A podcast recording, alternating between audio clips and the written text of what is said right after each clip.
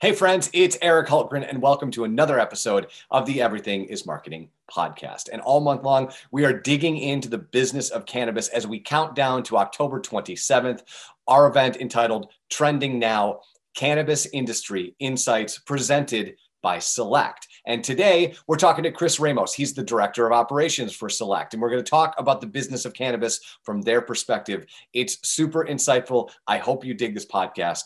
And without further ado, here we go. Marketers ruin everything. Welcome to the Everything is Marketing podcast. What I don't want to do is to pretend this is show number one. What would the hero of your life's movie do right now?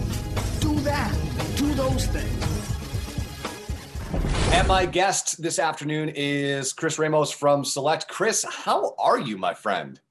I am good. I am good. Uh, you know, surviving quarantine and uh, getting ready for the cold Michigan winter here, but uh, I'm great. are you uh, Are you from Michigan originally?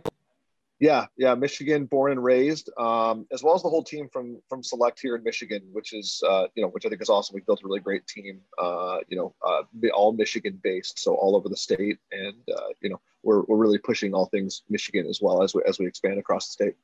And so where I want to start today, Chris, is the story of how Select came to be. You know, one of the, the fascinating things about my ability to talk to you is uh, you're my first guest who has what I believe you guys call a multi-state operation, right? There's no national operation because it's not legal nationally, but That's you right. guys have multiple operations across the country. So you've got some perspective that I'd like to dive into. But before we get to that, I think the story of how you guys came to be is fascinating and illustrates how much we still need to understand about what needs to go into this segment of commerce. So, can you talk to us about that kind of origin story?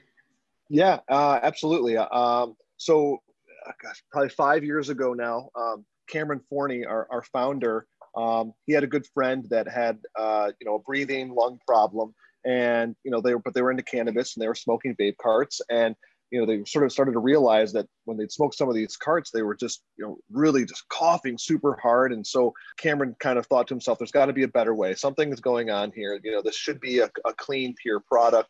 You know, why, why are we getting all this coughing? So he started to, to just tear apart cartridges. He, he went to every dispensary in town. Um, he was, uh, started in Oregon um, and just started, you know, he, he had these pliers he called the pliers of truth and he was just ripping apart cartridges, um, you know, in his kitchen in his apartment, and starting to understand, you know, what these cartridges are made of, um, what products go into them, and you know realized that there's a there was a, uh, a, a silica fiber that was in these cartridges um, that really wasn't great for for inhaling. Um, and so he started to work with a cart manu- a cartridge manufacturer and um, you know basically now is using a you know a, a cotton fiber that's much less harmful uh, you know to be breathing in and uh, and to be inhaling and and so that's kind of how you know really how select started um, and from there, you know, we kind of designed a better cartridge, and then we started looking at uh, at oil specifically. Uh, how is the oil being manufactured? How is it being tested? What are we testing for? Uh, at what stage of the process are we testing? So, you know, I always make the joke that, you know, with Curaleaf and Select, I mean, we probably test more than anyone in the industry. We, we test 10 times before a, a, a cartridge even hits the, hits the shelf. And, um, you know, that's, that's, you know, from state to state. And that was really kind of the, the foundational elements that uh, that Select was built on. It was was really getting quality oil, um, whether we're manufacturing ourselves or, or, or purchasing it from a third party, um, working with that third party to meet our standards, and then also just extensive testing, um, making sure there's no pesticides, there's no res- residual solvents, there's you know there's nothing in this oil but what should be in there. And so, Chris, we've all had an interesting year. And prior to the lockdown, there was a, a, a lot of interest in 420 obviously 420 hits um, and you and i were joking before the, the podcast started that you guys were deemed essential at that moment and so that interest leading into 420 obviously sales happened and they were i'm assuming very good but what was fascinating yeah. to me is is watching how consumers seemingly started to understand how to do this in the state of michigan in part because of the lockdown and because you were deemed essential and you you i won't steal your joke but you know cannabis was essential in a lockdown, sure. right? Like, let's yeah, talk yeah, about yeah. that. Yeah, absolutely. I mean, you know, uh, we talk about all the time. I mean, you know, if this if this had happened two years ago, it would have been a joke to even think that you know cannabis would have been an, an essential, uh, you know, an essential business. Um, and so, you know, there's a big silver lining there that really gives cannabis a lot of uh, legitimacy, um, you know, from a regulation standpoint, and from a consumer standpoint. And then you know, just being in quarantine, people started to realize, you know, uh, I've got a lot of anxiety um, you know, on board, whatever it may be, and started kind of turning to cannabis to kind of, you know, uh, find some new experience. And, and we really saw, you know, sales uh, across the market um, really start to explode, you know, and, you know, like you said, uh, you know, we're ready, we're ramping up to 420. We had, you know, all kinds of things on the docket uh, on the marketing side for events and all. I was going to fly a, uh, an airplane over Ann Arbor for Hash Bash. All this stuff was lined up, and of course, it all just fizzled uh, you know, really silver lining is that is that cannabis started to become more important to people throughout this quarantine and the pandemic, and they're, they're finding relief from it and, and finding some joy and finding a different perspective. Um, and so it's it's really been been great for us. I mean, we've, we've had our challenges through through quarantine as well, but um, but you know, thank goodness uh, it's deemed essential. How has this year been for you? If if you were to give global pandemic aside, we're only two years into adult use cannabis in the state of Michigan. How are you guys feeling as to where we are right now? Is is is it ahead of where you thought it would be? Uh, you know, I think Matt Abel in my earlier interview said that this industry moves really really fast and really really slow all at the same time. So I you know, couldn't agree more. You know, interested in your perspective on where you think the industry is right now. Gotcha. Yeah. So if I had to, if I had to give this year a grade uh, as far as sales and scale, I mean, really, it's we're we're doing well. It's a you know a solid B plus, A minus, somewhere in there. I'm sure things could be better. Would it be better without the pandemic? Maybe, probably, but at the same time, it's just it's done. It's it's it's been okay. So you know we've been able to to survive, and the, the market is moving fast and slow, as Matt Abel has said. Um, and uh, you know you have to be ready to pivot uh, when you can and, and you have to you know you have to be able to run when you when you can. Uh, and and that's just kind of part of the, the the industry that is cannabis and and probably any emerging large emerging industry as well. You know there's a lot of a lot of new people a lot of new people new to business a lot of people new to cannabis. And so you have a lot of different personalities coming in a lot of different perspectives and politics coming in. So there's definitely a lot of starting stopping running going slow and, and you just have to kind of be ready for it and so, Chris, one of the things that people might not necessarily understand, although if they are on your side of the fence, they most certainly do, this is a really complex way to run a business, right? There's a lot of things that you have to do that other businesses don't have to deal with. But I'm, I'm yeah. interested in how did you get into this industry? What, what got you to sitting in this chair right now having this conversation with me? Sure. Um, so my background is really um, entrepreneurship. Um, I've owned, uh, grown, and sold a few businesses in Michigan. Um, most recently was a manufacturing business where I, I really uh, honed a lot of lean manufacturing skills. Um, you know, process improvement. We took building custom uh, vehicles from eight weeks down to ten days through sort of building a culture of lean improvement and continuous improvement. Um, and then, you know, coupled with, I've always sort of been at arm's reach of cannabis. I've always been a consumer um, for a long time, um, and sort of sort of dabbled here and there a little bit in the in the actual, you know, uh, you know, commerce uh, of it. And so when the opportunity arose that Select was coming to Michigan and was sort of looking for someone to run the operation in Michigan.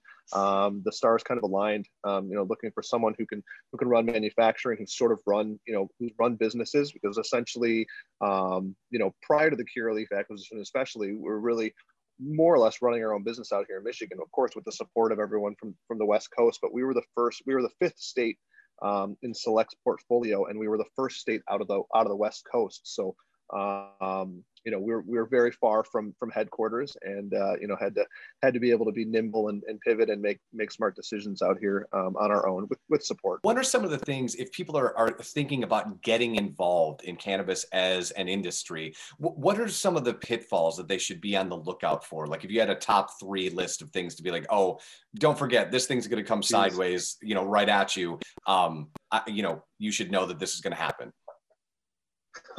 well, know that everything is going to go wrong uh, if and when it can.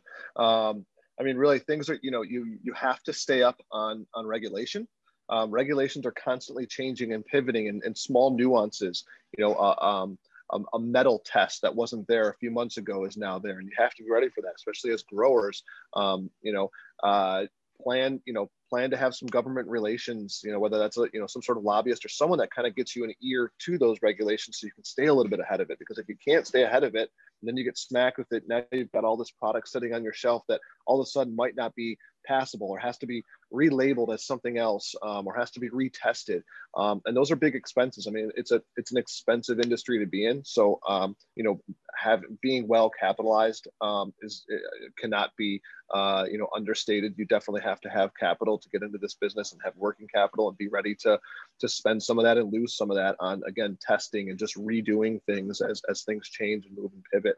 Um, you know i think that, that those are probably the biggest things i think to really be to be ready for. Um, you know, it's a it's a, it's a roller coaster, um, but it's a super fun roller coaster. But you got to be ready. Just you got to be ready to take it from every angle. You have to stay informed.